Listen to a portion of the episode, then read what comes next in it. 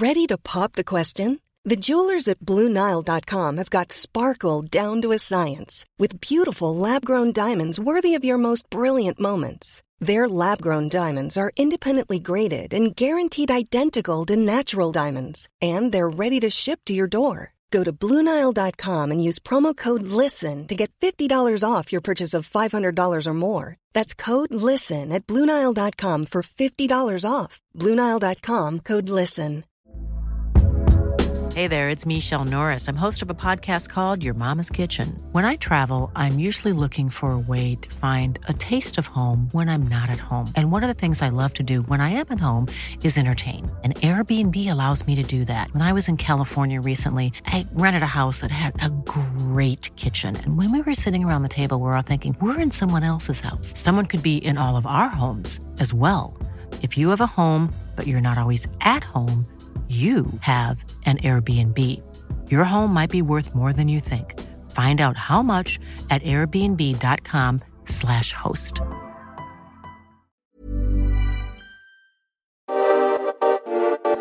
Ni lyssnar på Bagge och Brobacke podcast. I 30 minuter varje vecka kommer vi ge vår syn på marknaden med fokus på pris, makro och sentiment. Välkomna!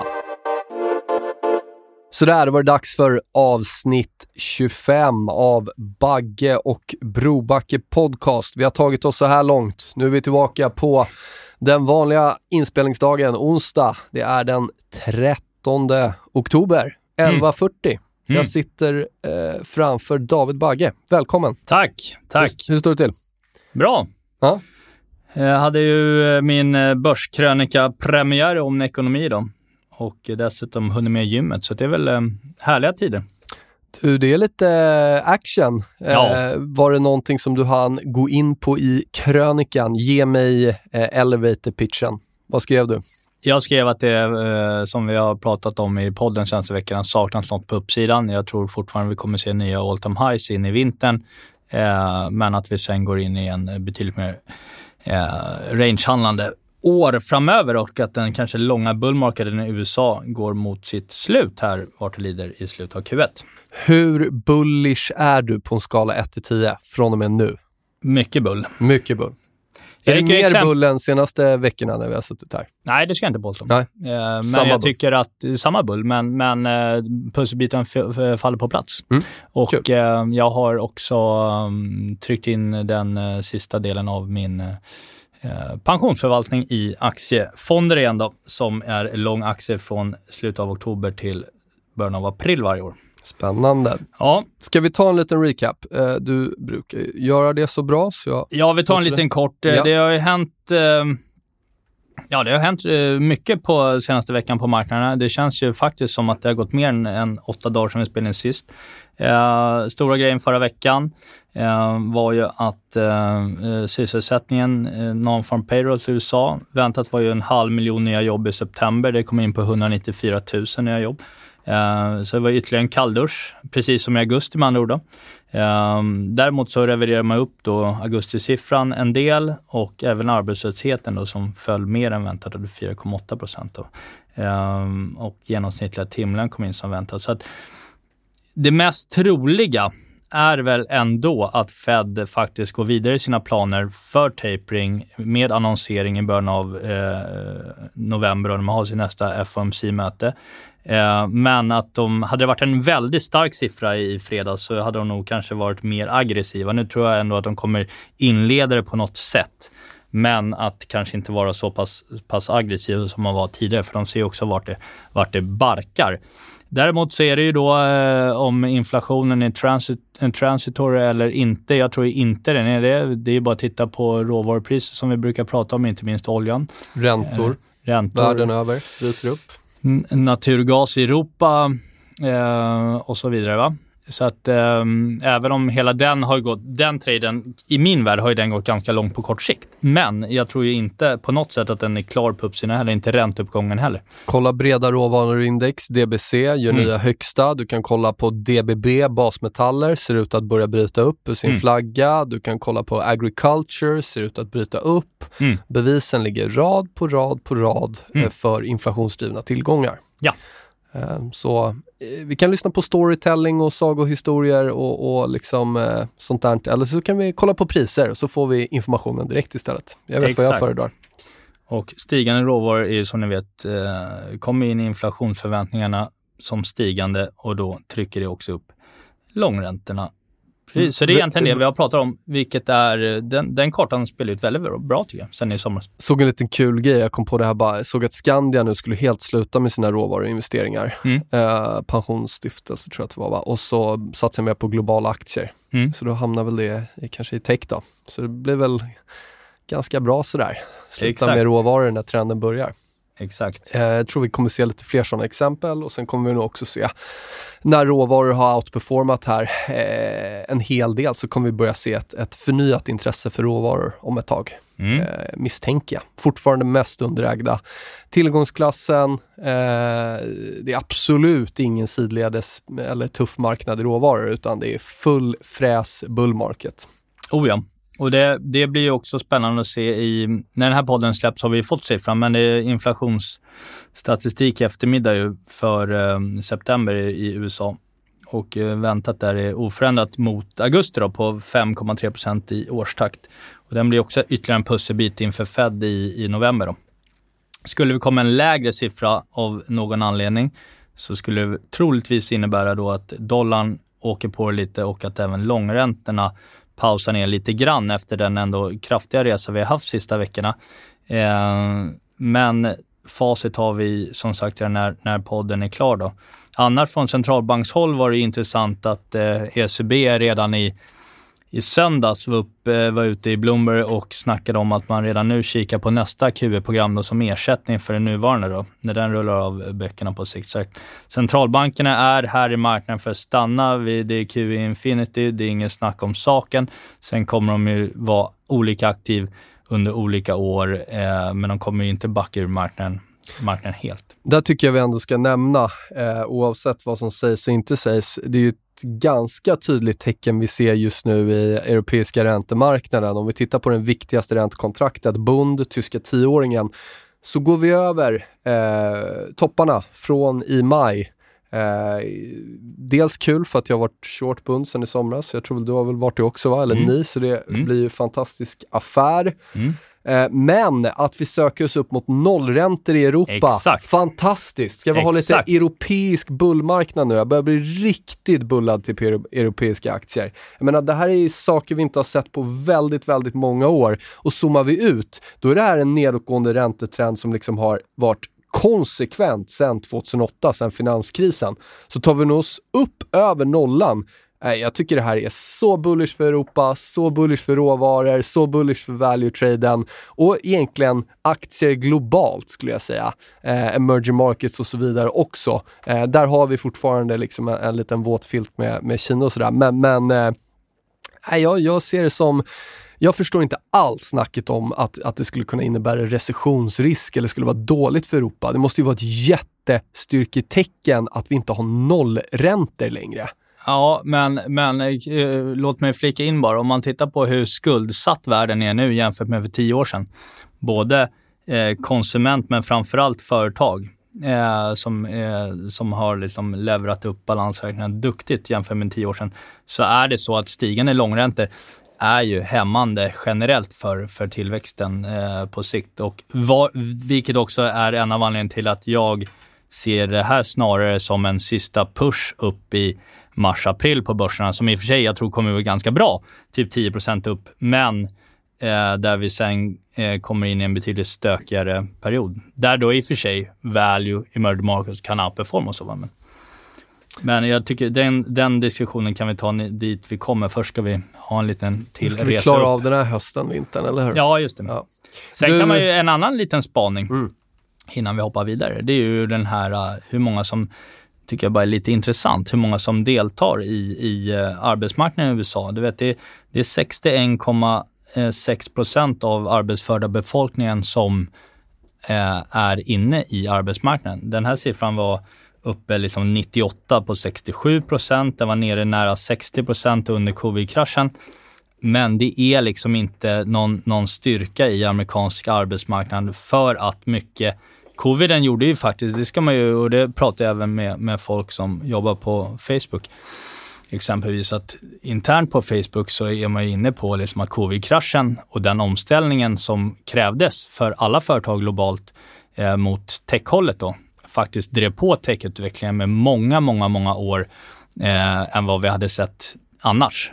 Så att det är många jobb har försvunnit och många jobb kommer inte heller att komma tillbaka efter att företagen har blivit betydligt effektivare. Och några av de där aktierna handlas ju rätt tufft måste man ändå säga. Mm. Sitter och kollar på Amazon här. Den är under sin topp från juli 2020. Mm. En ganska bra bit under. Så det har inte hänt någonting på ett år. Toppade ju samtidigt som Evergrande typ. Ja.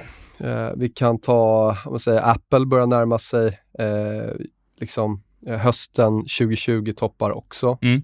Så att ja, det är flera aktier där som har det lite tuffare. Och som fortfarande är liksom crowded longs.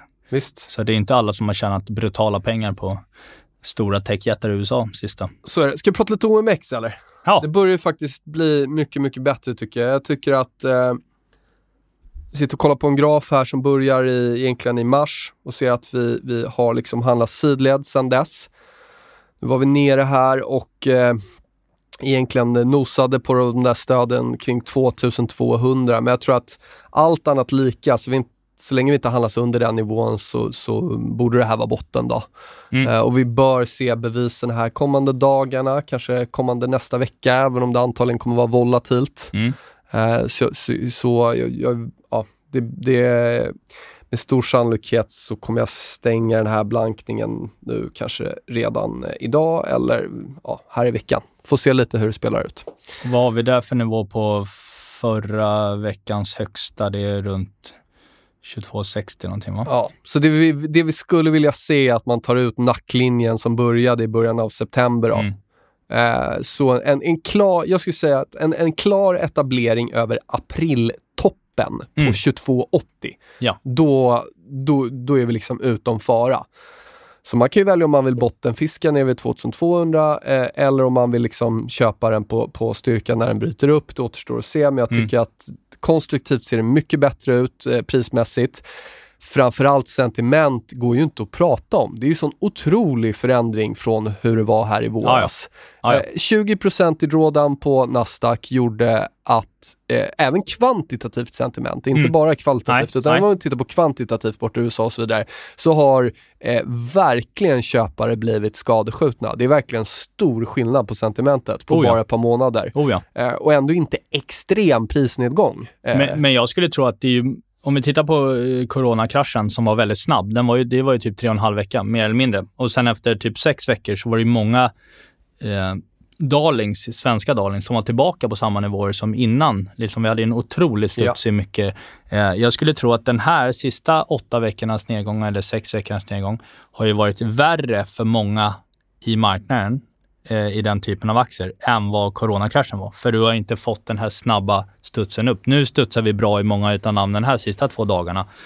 Men jag tror att det är många som har blödit mer pengar nu än vad de gjorde under coronakraschen. För det gick så pass fort. Så är det. Och sen får vi, om vi får gå tillbaka, vi måste tänka när köpte folk? Jag menar, det är jättelätt att sitta och säga att man köpte 23 mars 2020. Jag tror inte det var jättemånga som gjorde det.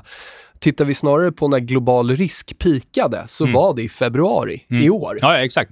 Och då har vi alltså, givet att man köpte där de flesta, om vi antar att många kom in där, då är vi fortfarande minus på Semiconductors gjorde lite högsta, men den är ju nere där på den nivån igen. FDN Internet ITF som har många av de största internetaktierna under. Software under. Cloud en bra bit under. Så att jag förstår att sentimentet är neddraget. Och även om liksom, verkligen. Jag menar, går vi ännu mer på djupet, du har väl med lite data på det med drawdowns och sådär. Men det är väl ja, vi kan väl ta det på en gång tycker jag. Ja, precis, innan vi, medan vi ändå är här. Ja. Det är många som pratar ju om det här, liksom att det var länge sedan vi såg en 10% korrektion på S&P, och S&P var ju ner som mest typ 6,5, nästan 7%. Va? Så att det var ju många som liksom, nej men det måste ner under 10. Men tittar man under ytan så är det ju så att sen de här topparna då som vi pratar om, många toppar är ju då i februari eller under mars, april och så vidare. Så är 91% av aktierna på S&P har fallit minst 10% från årshögsta. Oj, 91%. Ja, genomsnittliga nedgången är 17% ner utav de här som har åkt på mycket däng då. Nasdaq, det är 90% som har fallit mer än 10% sedan sina högsta, men genomsnittlig nedgång på 38% ner då. Och i Russell nästan alla aktier, det är 98% har sett en rekyl på 10% eller mer då, med en kraftig nedgång också då. Så att, och det är ju bara att titta i Sverige. Jag menar, OMX inte ner sådär. Hur mycket är vi ner sen toppen då? Det är inte brutalt om vi tittar på, för sektorrotationen har hållit det i samman. Men tittar du på en aktie då som Sinch, eller kollar du på Evo eller Embracer eller liksom de här liksom tillväxtcasen som många sitter i, så det har ju varit duktiga nedgångar. Det har det. Väldigt duktiga nedgångar. Och kan man nämna något om veckans affärer som vi har gjort då? Vi var ute med en liten graf på Twitter i måndags, tyckte att långräntorna kortsiktigt ser lite toppish ut. De har kommit ner tioåringen kommer ner några punkter sedan dess då. Men det gjorde att svenska banker har gått otroligt starkt in i. Den kommer rapportsäsongen, amerikanska bankerna är först ut idag. Och så börjar svenska rapportsäsongen nästa vecka med Sandvik den 18:e. Och Investor. Men jag skalade faktiskt bort den svenska bankexponeringen. Vi behåller den europeiska. Vi har fortfarande kvar våra räntederivat och så vidare på långa räntor upp i USA och även i Europa. Men den svenska delen valde jag att plocka hem och ökade istället de som har kommit ner duktigt. Jag ökade exempelvis i Sinch, köpte nytt innehav i Hexagon och ABB, köpte nytt innehav i Telia, i Getinge och i Essity. Det är sådana namn som har kommit ner på sina håll, liksom, säg som Sinch var det nästan 30% sen topparna. Och det här är då en trade där jag har, som i och för sig nu de sista 2 dagarna har betalat sig otroligt bra jämfört med de banker som jag sålde då. Sinch är väl upp typ 8% nu på 2 dagar. Men tanken är att jag ska liksom öka det här liksom value-benet igen då, men jag tror man kan väldigt kortsiktigt liksom under oktober in i början av november kanske spela en mer offensiv tilt. Det är så jag väljer, även om jag då fortfarande är lång liksom Boliden, SKF, Volvo. Är det här i förvaltningen eller? Det är förvaltningen. Ja. Svenska aktiedelen. Du tänker att du har ju inte bestämt dig, men det här är inget du håller i 6 månader utan det snarare än ett par veckor liksom. Ja, exakt. Ja. Sen tror jag man absolut kan kolla in på bankerna. Ja, men jag tror att det ligger väldigt höga förväntningar på framförallt de svenska bankerna som har outperformat även de europeiska kraftigt i år. För de svenska var ju knappt ner under sommaren när ändå europeiska banker droppade 15%. Var ner mycket också. Och svenska har ju trummat på hela vägen. Klart bättre kvalitet och så som vi brukar prata om än europeiska, men det är frågan om den här uppgångarna, om rapporten är så pass starka så att vi ser vidare uppgång i svensk bank. Så jag valde i alla fall att liksom, istället för bara sitta kvar i alltihopa, så valde jag att släppa dem och öka upp i sånt som har kommit ner dem. Vilket hittills har varit rätt då, men låt se vad rapporterna.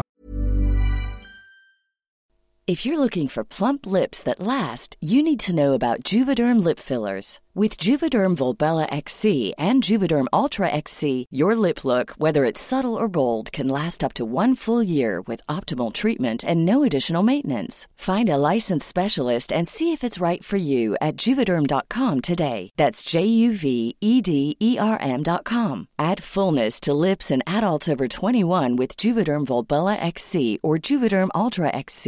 Do not use if you have severe allergies or a history of severe allergic reactions, or if you're allergic to lidocaine or the proteins used in Juvederm. Tell your doctor if you have a history of scarring or taking medicines that decrease the body's immune response or that can prolong bleeding. Common side effects include injection site redness, swelling, pain, tenderness, firmness, lumps, bumps, bruising, discoloration, or itching. As with all fillers, there's a rare risk of unintentional injection into a blood vessel, which can cause vision abnormalities, blindness, stroke, temporary scabs, or scarring. For full, important safety information, visit Juvederm.com. Hey, it's Ryan Reynolds, and I'm here with Keith, co-star of my upcoming film, If, only in theaters May 17th. Do you want to tell people the big news?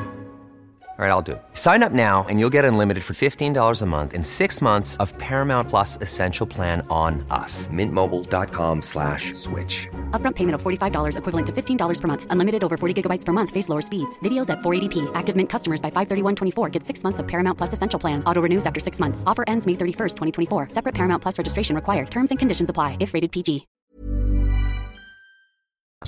Mm. Ja, men jag har faktiskt inte gjort någonting. Jag har suttit på säljknappen och varit nära att sälja blankningar flera gånger, och jag har varit nära, hade order inne för att köpa Europa och TAN, Solar ETF och Emerging Markets och Small Cap och Mid Cap och så vidare. Men har ändå valt att inte agera.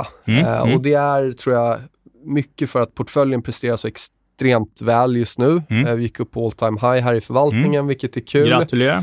Och just att kombinationen, just det här, det bruna och amerikanska banker, och sen var kort OMX och kort Industrials emot det, har funkat väldigt bra på aktiesidan, och bonden har bara fortsatt. Så att, men med det sagt så tror jag att, eller så är jag ganska övertygad om att jag kommer inte ha några blankningar kvar innan vi sitter, eller när vi sitter här nästa vecka. Det ska till något väldigt dåligt då på de här handelsdagarna. För jag ser fortfarande att det är det här rangeåret, och nu studsar vi återigen i rangerna. Sentimentet har gått från tok positivt till negativt. Folk är brutalt skadeskjutna på hemmaplan. Och liksom, även om vi kollar kvantitativt sentiment så har det vikt över. Vi ser nu de här retailvolymerna i till exempel tyska index som har legat på 70 långt till att vara nu blankningar här på morgonen. Vi ser mycket mer rubriker och så vidare.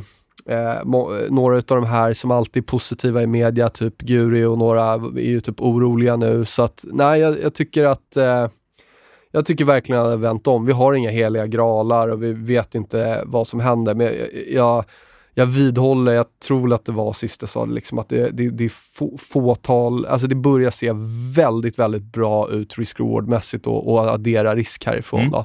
Sen tror jag inte att, jag tror man ska passa sig för Nasdaq-traden. Jag är ju inte inne och handlar några kortsiktiga rörelser, studsar i såna här enskilda aktier och liknande som du pratar om. Men tittar jag på Communications ETF så ser den ut som den har toppat ut. Medans liksom, energi är ju nya högsta, råvaror är ju nya högsta. Tittar jag på de här aktierna vi pratar om, Facebook, Amazon, Apple, som liksom inte har gjort mycket på ett år, så jag ser faktiskt inte styrkan där. Så att jag tror att man måste vara fortsatt selektiv i vad man handlar. Men jag tror att vi går mot en riktigt stark avslutning på året i value och råvaror och Europa. Och det som är emerging markets, där vill jag kanske ändå se lite förbättring fortfarande. Jag är lite orolig för att tittar du på emerging markets utan Kina så ser den ETFen riktigt bra ut, men med Kina så ligger den fortfarande där vid 50 EM, och det är sådär, skulle vilja ha upp den lite lägre. Eller lite högre då. Men allt annat lika så tycker jag att vi har fått liksom den backdropen jag vill se för en risk-on trade här i höst. Ja, och det som kan tala in på mer i emerging markets, och det är ju att alla är ju långa dollar. Liksom, nu, till skillnad från i somras så ska helt plötsligt räntorna upp. Det var ju inte alla som var ute och bullade räntor när vi gjorde det i somras. Och positioneringen i dollarindex är på 2 års högsta för stigande dollar. Då. Jag tycker rent tekniskt, dels positionering då ska man ha med sig, men även tekniskt så har vi gjort en lite högre topp i dollarn sista 2 veckorna. Men det är en negativ divergens. Jag tycker att den ser väldigt toppig ut, och en svagare dollar i kombination möjligtvis då med något lägre räntor kommande 2-3 veckor, så borde det bli ganska bra drag i emerging markets, kan jag tycka. Och sen är det en del som har börjat vakna till lite på Kina. Du såg Morgan Stanley var ute i måndags, eller natten mot måndag, uppgraderade fastighetssektorn i Kina. Det var ändå ganska bold move, får man säga. Nej, men det är mycket saker som ser bättre ut. P-tal i fastighetssektorn i Kina 2,5 gånger. Liksom, det är ju svinbilligt om man liksom vågar in där. Det är inga nya bottnar. Nej, och de tyckte också att, nej, det var Goldman som var ute med en notis på kopparn. Och börjar fastighetssektorn liksom bli något förbättras i Kina sentimentet omkring, så brukar det också vara positivt för kopparn. En kopparn som jag pratar om som faktiskt inte har gjort några, liksom, det handlas ju en stor flagga sen topparna i typ maj var det, va? Och Goldman är ute med och säger att det är den största missprissättningen i råvarumarknaden just nu. Och de ser att lagernivåerna i kopparn är mycket tajtare nu jämfört med tidigare under året då. Kopparlagren faller i rekordsam takt. Den är 40% på 4 månader. De räknar med en otroligt stor utbudsbrist på koppar i Q4 och att kopparlagren totalt sett kan nå rekordlåga nivåer vid årsskiftet då. Så att de tycker att deras call för kopparn är intakt och de har $10,500 per ton då. Just nu handlar vi på 9,500 ungefär, så det är 11% uppsidor. Så det vore ju helt klart stödjande för bolag som jag pratade om då, som Boliden och Lundin Mining då. Mm. Du kan ju kolla, nu tog jag upp DBB base metal ETF här, och så det är ju bredare i basmetaller. Den här, det den gör nu är ju faktiskt en ny högsta, och kopparn är inte med där, men lägger du på de andra så, ja, det brukar ju vara så om småkusinerna redan har sprungit in så kommer stora kusiner sen liksom. De lite tyngre gubbarna. Ja, visst, de kliver på efterhand liksom. Så kommer inte ut ur bilen lika snabbt liksom. Nej, men också så här, dollarstyrkan vänder det då. Det har vi också sagt. Förstå hur starkt råvaror kan gå om dollarn vänder ner härifrån nu. Om du har presterat så här när dollarn var en hupp liksom. Ja. Så att, ja. Jag har tagit någon position i dollarn. Jag vill vänta och se den vändningen, men köper det. Nej, och där pratar vi då under förra veckans lägsta, det är då 93,72 på dollarindex som blir någon form av kortsiktig säljsignal. Sen tror jag i och för sig dollarn kommer, om man har min marknadstro för kommande år som blir lite stökigare, då kommer dollarn fortfarande ha ett safe haven bid då, men, och jag tror inte vi ska ner och sätta någon sån här nya lägsta i dollarn. Skulle det ske så kommer global riskaptit sjuk ur på uppsidan, och ingen skulle väl bli gladare än vi i så fall, men låt se.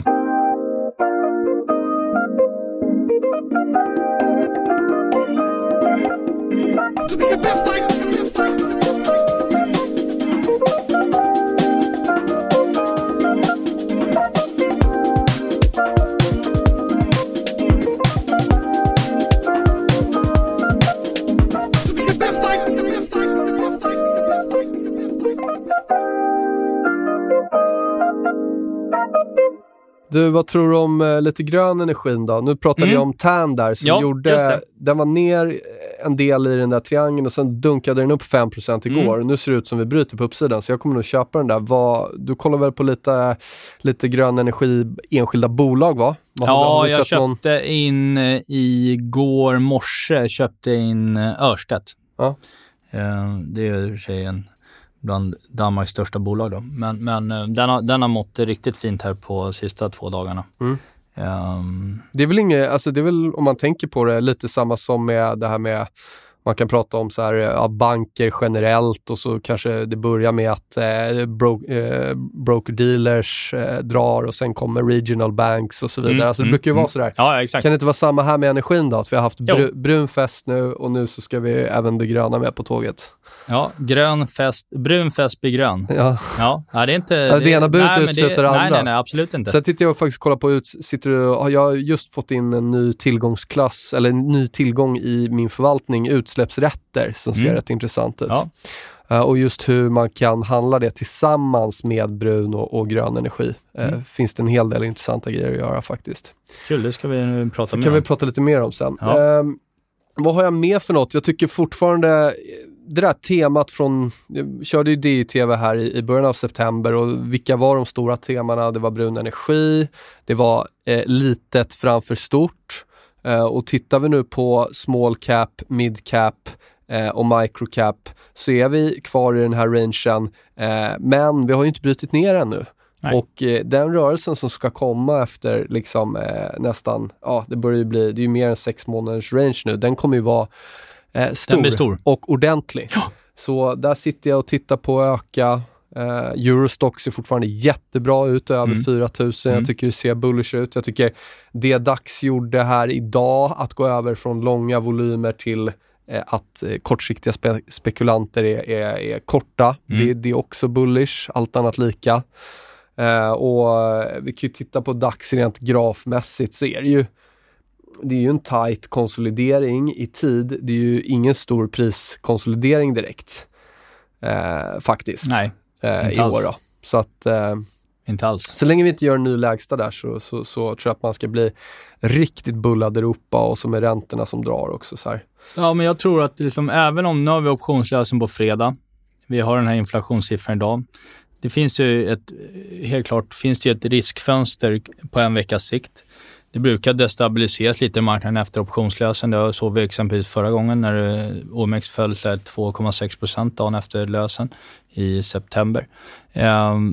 Men jag tror ändå att det är liksom, och då skulle vi kunna komma ner till typ 4,2 på S&P. Men jag tror att jag skulle liksom inte ändra då måste det komma ut något nytt för jag ska liksom ändra min syn på att vi ska upp. Jag tror snarare där blir i så fall den absoluta botten och sen går upp den. Så som alltid gäller det att ha lite handelsmöjligheter om så även skulle ske då. Just det. Du, lite bitcoin, vi behöver lägga för mycket tid på det, men vilken styrka. Ja. Nu är vi ju där uppe och det var ju faktiskt enligt temat, så får vi nu bullish på aktiemarknaden så tror jag att det blir ännu bättre backdrop. Och jag menar, det är jätteintressant med att sentimentet, det är så mycket mindre hodl och laserögon och allt det där. Så det är jättestor skillnad tycker jag. Och samtidigt så är vi liksom, pressar vi nu upp mot, det ser riktigt bullish ut faktiskt. Ja, och jag vill minnas i somras när vi sa att det var betydligt bättre köpläge i bitcoin på 30 000 och att vi skulle upp mot ny all time high, och det är inte långt kvar till all time high där. Nej, det är det inte. Nästan en doppling sen sommarbotten. Och så lyckades man tvätta ur sentimentet ordentligt här också med den här lilla senaste dippen. Ja. Jag lyssnade på en intervju med grundaren, han var vdn på den här kryptobörsen Kraken. Han pratade i och för sig i egen bok, men han var ju duktigt bull i krypto. Han jämförde ju krypto nu 2021 som begynnelsen av internet, liksom innan internet fanns. Det är så han ser på krypto, hur det kommer förändra världen kommande 20-30 åren. Och så fick han frågan då av Barry Rittles på Bloomberg om han var orolig för regleringar då, framförallt från amerikanska. Så han sa att det spelar ingen roll. Det är liksom, visst det kan bli en dipp på det, men det här är liksom, det är bara det här är ostoppbart. Det här kommer liksom trumma på. Så att egen bok, va? Ja, nej, men jag håller med. Men alltså, det är väl någonting som är här för att stanna. Liksom. Jo, nej, men det är ju bara att titta på vad som händer. Vi behöver inte göra liksom extrema prognoser om framtiden, utan bara titta med att pengar, mer och mer pengar går in. Vi liksom, det är ju inte, oavsett vad Jamie Dimon säger i media, om man då säljer det till sina kunder, ja, jag vet inte. Han är nog inte jättelång krypto själv då, men. Jag kollade lite annat på fondutflöden, för faktum är att september har ju skakat runt ordentligt på svenska fondmarknaden. Stockholms börs var ner 6% inklusive utdelningar under september totalt för månaden då. Skarpt utflöde ur svenska aktiefonder, 17,5 miljarder kronor. Det var väldigt länge sedan vi såg ett så pass stort utflöde. Man har då satt in motsvarande 12,5 miljarder i korta räntefonder och även en del i långa räntefonder samt en del i blandfonder då. Men ja, trots uttaget då så har man ändå nettosparat hittills i år i fonder, svenska aktiefonder, 66,5 miljarder kronor då. Så att, men just september var månad där många drog ner på risken, vilket då också adderar till att liksom. Och vi tror ju räntor ska upp, så man kommer ju få stryk i långa räntor. Ja, de långa räntefonderna känns ju som att det och om vi ska vara ärliga, vad är blandfonder i Sverige idag? Antingen äger man långa räntor, eller så äger man typ grön high yield eller high yield mot svenska fastigheter. Ja. Och sen så äger man typ techaktier. Så att det blir en skön squeeze på den där 60-40 varianten även där då. Sen totalt sett har svenskarna 4 100 miljarder kronor i fonder, varav 65% är placerade i aktiefonder. Så att som en liten... Ganska mycket home bias, va? Ja. Det brukar vara exakt. Vi har pratat lite räntor, vi har pratat lite bank. Vi skiljer oss ju lite, väldigt kortsiktigt nu för månaden. Stora skillnaden mellan våra två förvaltningsstilar är att jag har sålt framförallt de svenska bankerna har jag sålt. Jag har inte sålt faktiskt den europeiska exponeringen och inte de. Men jag tror att det finns en lucka för en rekyl ner i långräntorna efter den otroligt starka uppgången vi har sett. Och vill man inte in i tech som fortfarande är crowded long, så har ju faktiskt defensiva bolag kommit ner ganska bra. Tittar man på den här US Large Cap Defensive Index, den är ner 8% på 5-4 veckor. Utilities är ner en hel del. Även hälsovård. Hälsovård är ju dessutom en sektor som brukar gå ganska... outperforma en hel del annat om man tror på lite svagare börs efter vintern. Jag tycker att det är liksom, jag har köpt lite Getinge. Sen om vill man ha en bredare exponering så för ett par veckor sedan köpte jag Investor. Det var ju lite tidigt, men den är snart tillbaka dit jag köpte den. Men det jag har gjort under den här veckan är att jag köpte in Kinnevik också, som var ner typ 25% på 5 veckor. Härligt.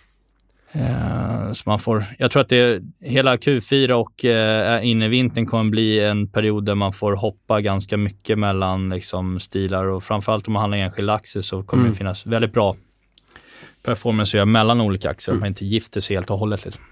Nej, men jag tycker väl det som skiljer mig är att jag tittar på att sälja mina blankningar här som jag har hållit sedan i början av september, som har skapat bra alfa för boken överlag. Jag kommer inte sälja av varken amerikanska banker eller brun energi, utan snarare titta på addera risk här. Inte just de sektorerna, utan då tittar jag som jag sa på small cap, mid cap, micro cap i USA. Jag tittar på Europa, europeiska banker, Europa generellt, Eurostoxx, europeisk healthcare. Jag tittar på Solar ETF, TAN. Jag tittar på lite andra grejer också. Råvaror brett, DBC, DBB, base metals, DBA, agriculturals. Så. Men jag kommer självklart kommunicera ut nya köp och sådär. Sen finns det ju på Bloomberg om man vill se positionerna i realtid. Men det är väl det. Och jag tror att vi går mot förhoppningsvis en riktigt skön boomerhöst här. Det vore kul. Jag ska sätta på mig mina Eurotrash-glasögon och åka ner till Berlin och känna som att det är 2004 liksom. Fantastiskt. Då tar jag med familjen och tittar ut från hotellrummet. Du, nej men jag har inte så mycket mer. Nej, jag tror att det är för tidigt för att bli bäsad till den här börsen. Det saknas något på uppsidan. Sentimentet är svagt, positioneringen är svag. Så att det vore för enkelt om allting bara liksom fortsatte krypa ner härifrån. Jag tror snarare att det blir den här knäcken uppåt och sen så får vi se därifrån. Men det finns en ganska stor risk att folk kommer bli väldigt bullare på nytt. Om det blir så, om vi har 10% uppgång kommer folk vara väldigt bullish i Q1, och då är det väl snarare då man ska dra ner på risken, tror jag. Ja. Du, tack för att ni lyssnar. Ta hand om er. Vi ses nästa vecka. Vi gör det. Ha det bra. Hej då.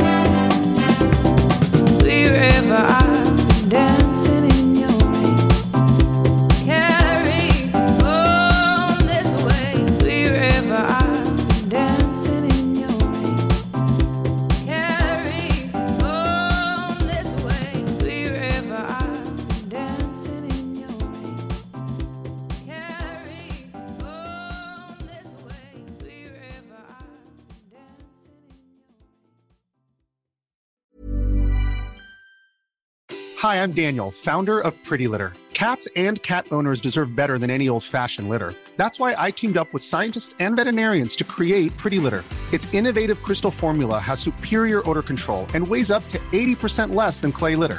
Pretty Litter even monitors health by changing colors to help detect early signs of potential illness. It's the world's smartest kitty litter. Go to prettylitter.com and use code ACAST for 20% off your first order and a free cat toy. Terms and conditions apply. See site for details. Even when we're on a budget, we still deserve nice things. Quince is a place to scoop up stunning high-end goods for 50 to 80% less than similar brands. They have buttery soft cashmere sweaters starting at $50, luxurious Italian leather bags, and so much more. Plus, Quince only works with factories that use safe, ethical, and responsible manufacturing. Get the high-end goods you'll love without the high price tag with Quince. Go to quince.com/style for free shipping and 365-day returns.